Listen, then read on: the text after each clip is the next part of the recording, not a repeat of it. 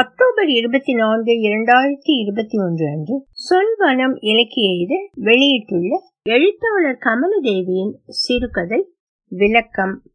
ஒலிவடிவம் சரஸ்வதி தியாகராஜன், பாஸ்டன். 2 ஆண்டுகள் கழித்து வீட்டிற்குள் நுழைந்த சுபாவை சாமியாரியின் குறுகிய வாசல் படி வழியே வாப்பா என்று அழைத்தது சத்யாவின் மெல்லிய குரல்.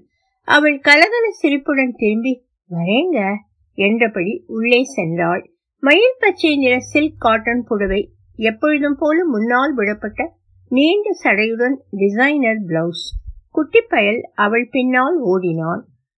சாம்பிராணி போடுவதற்கான கங்குக்காக சத்யா கரியுடன் போராடி கொண்டிருந்தாள். கறி துண்டுகளுக்கு இடையே மாட்டிக்கொண்ட கற்பூரங்கள் எரிய மறுத்து அடம் பிடித்தன.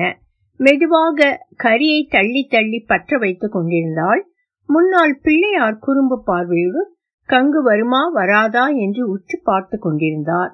பிள்ளையாரை திட்ராப்ல இருக்கு என்றவாறு கலியின் குரலுடன் சுபா உள்ளே வந்தாள்.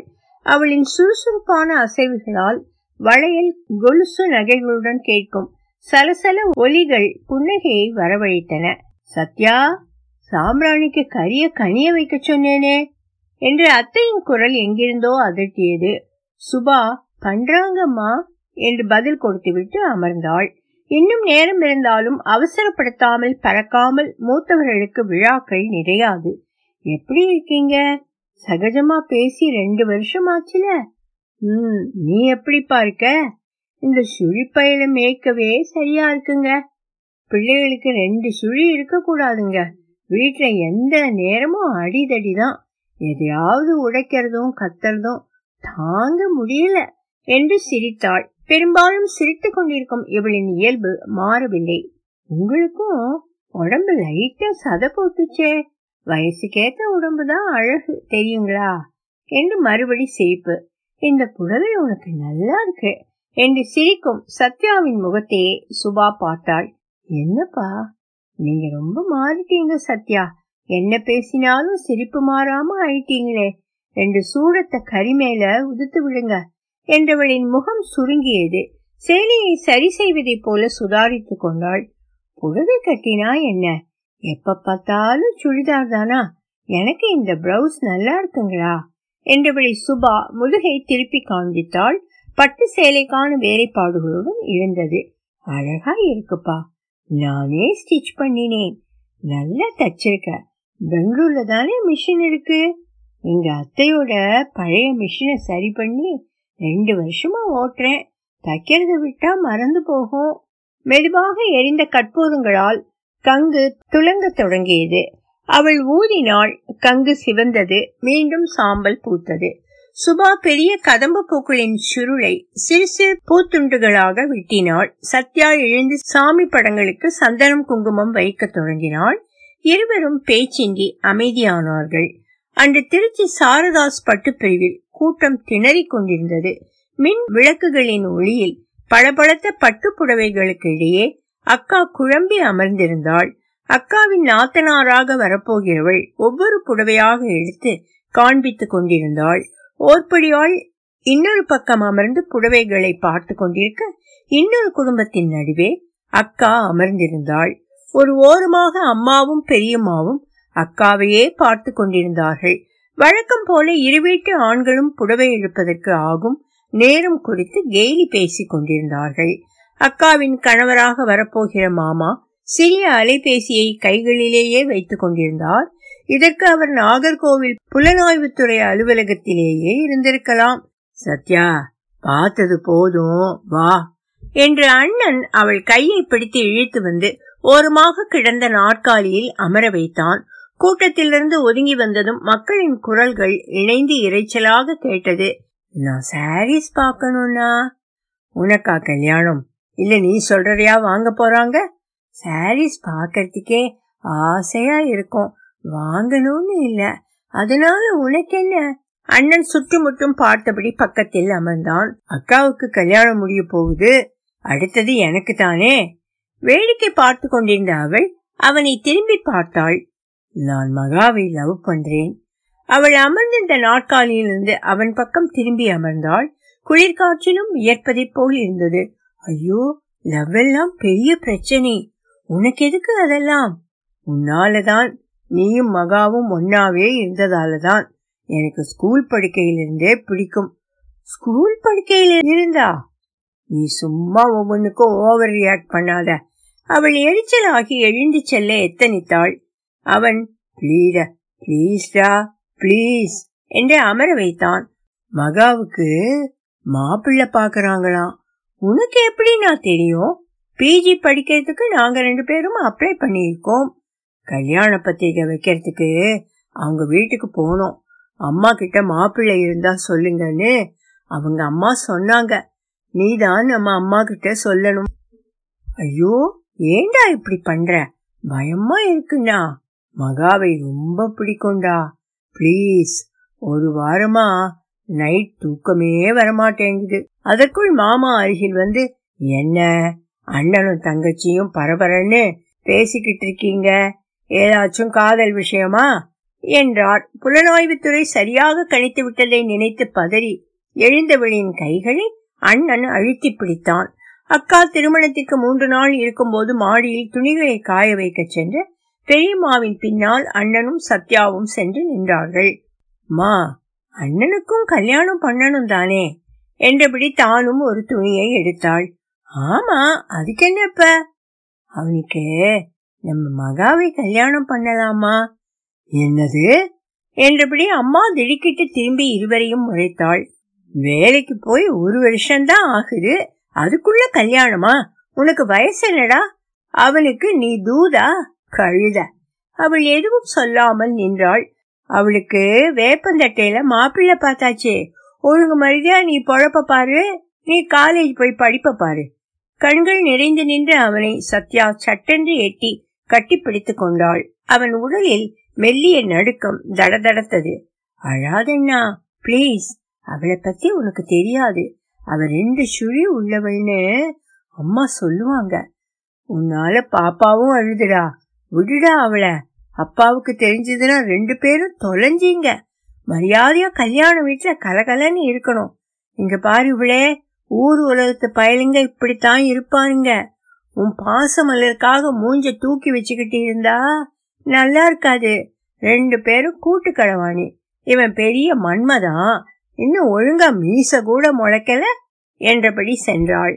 அடுத்து வந்த ஒவ்வொரு விடுமுறையிலும் சத்யா அவனுக்காக பரிசு பொருள் எதையாவது தேடி தேடி வாங்கினாள். அவள் கைகளால் செய்து அனுப்பிய வாழ்த்து அட்டைகளும் பரிசு பொருட்களாலும் அவன் அறையில் அவள் நிறைய தொடங்கினாள். காசை பிடிச்ச கேடு, எதுக்கு அவனுக்கு கண்டதை வாங்குற என்று பெரியப்பா ஒவ்வொரு முறையும் திட்டுவார். அன்று கல்லூரி விடுமுறையில் விடுதியில் வெளியே செல்ல அனுமதி வழங்கி இருந்தார்கள். பெரம்பலூரின் தகிக்கும் வெயிலில் அமராவதி நிறுத்தத்தை அடுத்து புதிதாக தொடங்கியிருந்த ஜவுளி கடையின் ஆண்கள் சட்டை பிரிவுக்குள் சென்றாள். அவளும் தோழியும் விழித்துக் கொண்டு நிற்பதை கண்ட ஒரு விற்பனையாளர் அவர்களை அழைத்தார். என்ன வேணும்? ஷர்ட். என்ன மாதிரி? ஓட்டோ அப்புறம் ரேமண்டி. ஆமாமா, பேரு மறந்து போச்சுன்னா. அவர் சிரித்து கொண்டே, யாருக்கு வாங்குறீங்களா அவங்க கிட்ட கேட்டு வந்திருக்கலாம்ல என்றார். அண்ணன் பிறந்த நாளுக்குத்தான் சர்ப்ரைஸ். அவன்கிட்ட எப்படி கேக்குறதுன்னா? என்ன சர்ப்ரைஸோ? அளவு சரியா இல்லாட்டி இவ்வளவு விலை போட்டு எடுத்து என்ன பண்றது? காசு கஷ்டம் தெரியாத பிள்ளைங்க. சரி, சைஸ் சொல்லுங்க. தெரியாதே. இங்க நிக்கிற பசங்களை பார்த்து சொல்லுங்க. சத்யா விழித்தபடி நின்றாள். நான் சொல்றேன், நீங்க பாருங்க என்று ஒவ்வொருவராக காட்டி வியாபாரத்தை முடித்தார். பிறந்த நாளன்று சாயங்காலம் விடுதியின் தொலைபேசியிலிருந்து அவள் பேசும்போது, அண்ணன் ஆபீஸ்ல ஷர்ட் நல்லா இருக்குன்னு சொன்னாங்க. எங்கடா வாங்கின? 7 கடல் தாண்டி 7 மலை தாண்டி ஒரு கிளிக்கிட்ட இருந்து என்றாள். அவன் வேகமாக சிரித்தான். நிஜமா உனக்கு பிடிச்சிருக்கா? ரொம்ப பிடிச்சிருக்கு. சரி, உனக்கே லூசு வாய் உள்ள போகுது. லைன் சரியில்லை அண்ணா. ஞாயிறன்று திரைப்படம் பார்த்த இரவில் கனவு கண்டு பதறி எழுந்தாள். அடுத்த நாள் காலையில் விடுதி காப்பாளருக்கான விண்ணப்ப கடிதத்துடன் அவர் அறைக்கு முன்பிருந்த முதல் தளத்து படிக்கட்டுகளில் அமர்ந்தாள். மார்கழி பனி இன்னும் விலகாமல் நின்றது. முந்தின நாளின் பாடக்குறிப்பை திருப்பிக் கொண்டிருந்தாள். கண்முன்னால் புங்கையின் இலைகள் நடுங்கிக் கொண்டிருந்தன. காலை வேலைகளை முடித்துவிட்டு காப்பார் அவளை உள்ளே அழைத்தார். அறைக்குள் 3 விரிவுரையாளர்கள் தேநீர் கோப்பைகளுடன் அமர்ந்திருந்தார்கள். லிசன் பிளீஸ் என்றபடி காப்பாளர் கிண்டலான சிரிப்புடன் வாசிக்க தொடங்கினார். அண்ணனுக்கு உடல்நிலை சரியில்லை. அவன் பெங்களூரில் ஐடி கம்பெனியில் வேலை செய்கிறான். அவனுக்கு கடிதம் எழுதவும் அவனிடமிருந்து வரும் கடிதங்களை என்னிடம் தரவும் அனுமதி வேண்டுகிறேன். உங்க அண்ணாவா? பெரியம்மா பையன். அதெல்லாம் முடியாதுமா. சண்டே அப்பா வருவாரு மேம், அவர்கிட்ட கையெழுத்து வாங்கி தரேன். சரி, அண்ணனுக்கு உடம்புக்கு என்னாச்சு? அவனுக்கு டிப்ரெஷன்னு டாக்டர் சொன்னார். நம்ம தான் அவனை பிளஷரா வச்சுக்கணுமாம். அதனால வாரம் ஒரு லெட்டர் எழுதலாமா மேம்? லெட்டர் வந்தா நமக்கு எவ்வளவு ஹாப்பியா இருக்கு. நான் படிச்சுட்டு போஸ்ட் பண்ணவா? சரிங்க மேம். காப்பாளர் தன் அறைக்கு வெளியே வந்து தூணில் சாய்ந்து கொண்டு லெட்டரை ஒட்டியே கொண்டு வா என்று அவள் கன்னத்தை கிள்ளினார். இரவு 10:30 மணிக்கு படிக்கும் நேரம் முடியும். மணி ஒலித்த பின் விடுதி நடைபாதையில் அமர்ந்து கடிதங்கள் எழுத தொடங்குவாள். ஒரு கடிதம் எழுத 4 நாட்கள் ஆகும். எழுதிய கடிதங்களை கொடுப்பதற்காக வரும் கடிதங்களை வாங்குவதற்காக செல்லும் போது காப்பாளர் அவளிடம் நின்று பேச தொடங்கினார். கவர்க்குள்ள டைரி மில்க் ஏதும் வச்சிருக்கியா? வெயிட்டா இருக்கே. சாக்லேட் வைக்கலாமா மேம்? வச்சு தொலைச்சிடாத, உங்க அண்ணாவுக்கு ஃபைன் போட்டுடுவாங்க. எத்தனை பக்கம் எழுதுவ? 6-7. இந்த லெட்டர் 10 பக்கம். அடி பாவி, உங்க அண்ணா என்ன அட்ரஸ்லே தமிழ்ல தப்பா எழுதுறான். அடிச்சு திருத்தி தான் எழுதுவான். அவன் பெரிய மெட்ரிகுலேஷன் ஸ்கூல்ல படிச்சான். ஒரு தடவை என்ன கூட்டிட்டு போனான். அவ்வளவு பெரிய ஸ்கூல் மேம். அவனுக்கு தமிழ் தான் வராது, நல்லா படிப்பான். எனக்கு பிடிக்கும்னு தான் அட்ரஸ தமிழ்ல எழுதுறான். காப்பாளர் அவள் தலையை தட்டி சிரித்தார்.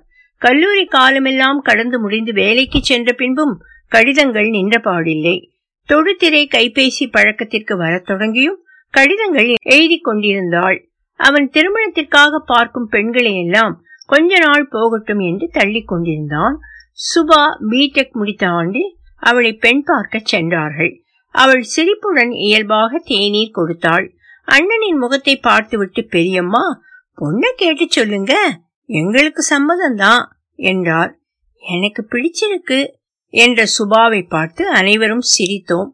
அவளின் அம்மா, என்னடி இது என்பதற்குள் அண்ணனும் பிடிச்சிருக்கு என்றான். பெரியப்பா இன்னும் வேகமாக சிரித்தார். காரில் திரும்பும் போது அன்றுதான் முதலாக பெண் பார்க்க சென்ற இடத்தில் பெண் எந்த தயக்கமும் இல்லாமல் உடனே பதில் சொல்வதை பார்த்ததாக வரும் வழி முழுக்க அனைவரும் சொல்லிக் கொண்டிருந்தார்கள். சத்யாவின் முகத்தை பார்த்த அண்ணன், உனக்கு ஓகேவா என்றான். உண்டு இருக்க சும்மா என்ன பொசசிவா என்று மண்டையில் கொட்டினான். பொசசிவா எனக்கா? இது போய் சுபா கிட்ட கேளு என்றபடி இருவரின் இடையில் சிக்கியிருந்த புடவை முந்தானை இழுத்து மடியில் வைத்தாள். வண்டியில் இருந்த அனைவரும் சிரித்தார்கள். அவளின் தோளில் கை போட்டிருந்தவன் முதுகில் அடித்தபடி, இவங்க என்னைக்கும் பிளாக் அண்ட் ஒயிட் ஹீரோயின், எதையும் வெளிக்காட்டிக்க மாட்டீங்க, எதுவரை கொண்டு பார்க்கலாம் என்றான். பெரியப்பா மட்டும், இப்படியே இருக்கணும் சத்யா, பயலுங்களை நம்பாத. இன்னைக்கு இவனை பாத்தியா? உன்னை கூட திரும்பி பார்க்கல, உன் பக்கமாச்சும் திரும்பறானான்னு பார்த்துக்கிட்டே இருந்தேன் என்று தன் அழுந்திய குரலில் சொன்னார். திருமணத்திற்கு டெல்லியிலிருந்து அக்கா வர முடியாததால் அனைத்து சடங்குகளும் இவள் செய்ய வேண்டியிருந்தது. அவன் சொன்னது போலவே சிரமமாகத்தான் இருந்தது. எப்பொழுதும் அருகில் இருந்தவனிடமிருந்து தள்ளி நிற்கவும், எந்த கூட்டத்திலும் அருகில் நின்று பேசிக்கொண்டே இருக்கும் ஒருவனை தனியாக நின்று கூட்டத்திலிருந்து பார்ப்பதும் சவாலாகத்தான் இருந்தது. இவளின் தடுமாற்றங்களை அவனை விட சுபா கண்டு கொண்டாள். சொந்த பந்தங்கள் வேறு சத்யா, இனிமே அண்ணா ஆட்டுக்குட்டின்னு வாலாட்டாமல் இருக்கணும் என்று அவள் முன்னாலேயே எதையாவது சொல்லி வைத்தார்கள். திருமணம் முடிந்ததும் அவள் தனியே அமர்ந்து அண்ணாந்து பார்த்து கொண்டிருந்தாள். மண்டபத்தின் மேல் கூரையில் கட்டப்பட்டிருந்த தாள்களின் தடதடப்பு ஒரு நொடியும் குறையாமல் இருந்தது. எங்கிருந்தோ வந்த பெரியப்பா அவளின் தோளில் கை வைத்து, வாமா சாப்பிடலையா, கடைசி பந்தி முடிய போகுது என்று தன் பக்கத்தில் அமர்த்தி கொண்டார். அவனுடைய முதல் திருமண நாளிற்கு இவள் அனுப்பிய வாழ்த்தை சுபா லாப்டில் போட்டுவிட்டாள். அனைவரும் சேர்ந்திருந்த ஒரு நாளில் பேச்சு போக்கில் அண்ணன் விசாரித்து தெரிந்து கொண்டான். உண்மை தெரிந்ததும் சுபாவை கோபமாக பேச எத்தனைத்த நேரத்தில் குறுக்கிட்ட மாமா, வாட்ஸ்ஆப் இமெயில் அனுப்புறதை விட்டுட்டு வாழ்த்து மடல்னு போனா இப்படித்தான் போய் சேராது என்று கிண்டல் எடுத்து சமாளித்தார். சுபா சுருங்கிய நெற்றியிலும் சத்யாவையை சற்று நேரம் பார்த்தாள். கை ஈரம் அங்கங்கே திட்டு திட்டாக இருந்த அந்த இளம் நீல நிற வாழ்த்து மடல் சத்யாவின் கண்முன்னால் வந்து மறைத்தது. என்னங்க குத்து விளக்குக்கு பொட்டு வச்சுட்டா வைக்கட்டா என்று சுபாவின் குரலால் திரும்பினாள். வைப்பா என்று கங்கை ஊதினாள். புகை கண்களை கரித்தது. உங்க அண்ணனை பத்தி எதுவுமே கேட்க மாட்டீங்களா? சத்யா புன்னகைத்தாள். உனக்கு சின்ன வயசுல இருந்தே தையல்ல இன்ட்ரெஸ்டா? இல்ல, உங்க அண்ணன் இதுக்கு மட்டும்தான் சரினார், பையனுக்காக வேலைக்கு போக கூடாதுன்னு பிடிவாதமா சொல்றார். உனக்குன்னு ஒரு விஷயத்துல விருப்பம் இருக்கிறது நல்லதுதான் சுபா, தையல விட்டுடாத. ஆமாங்க, பிளவுஸ்லயே எவ்வளவு டிசைன்ஸ் இருக்குங்க, முடிஞ்ச வரைக்கும் கத்துக்கணும். உங்க அண்ணன் கால் பண்ண சொன்னார், உங்களை பார்த்ததும் மறந்துட்டேன். மொபைல சுழிப்பையில் வச்சிருக்கான். சுபா தன் மொபைலை நீட்டினாள். அல்பபெட்ல தேடாதப்பா, முதல் கான்டாக்ட் அண்ணன்னு இருக்கும். அலைபேசியில் எண்களை பார்த்த பின் சுபா சத்யாவை விரிந்த விழிகளால் பார்த்தாள். கால் போகலையா? இந்த நம்பரை அவர் மாத்திட்டார், 1 வருஷத்துக்கு மேல ஆகுதே என்றபடி புதிய எண்களை தொட்டாள். இந்தாங்க பேசுங்க. சாயங்காலமா பேசிக்கிறேன். பேசுங்கன்னு சொன்னேன், பேசுங்க. சத்யா அலைபேசியை காதில் வைத்தாள். சத்யா பேசுடா. அதான் நீ நினைச்ச மாதிரியே உன்னோட அண்ணியே சொல்றாள்ல, தண்ணி குடிச்சிட்டு கொஞ்ச நேரம் கழிச்சு பேசுறியா? கண்ணில் தூவிய சாம்பிராணியின் புகை பரவ தொடங்கியது. சுபா கண்களை துடைத்து கொண்டாள். சத்யா சுபாவின் தோள்களில் கையூன்றி எழுந்து நின்றாள். பிள்ளையார் புகை சூழ தும்பிக்கையை சப்பிக் கொண்டிருந்தாள். ஒலிவடிவம் சரஸ்வதி தியாகராஜன், பாஸ்டன்.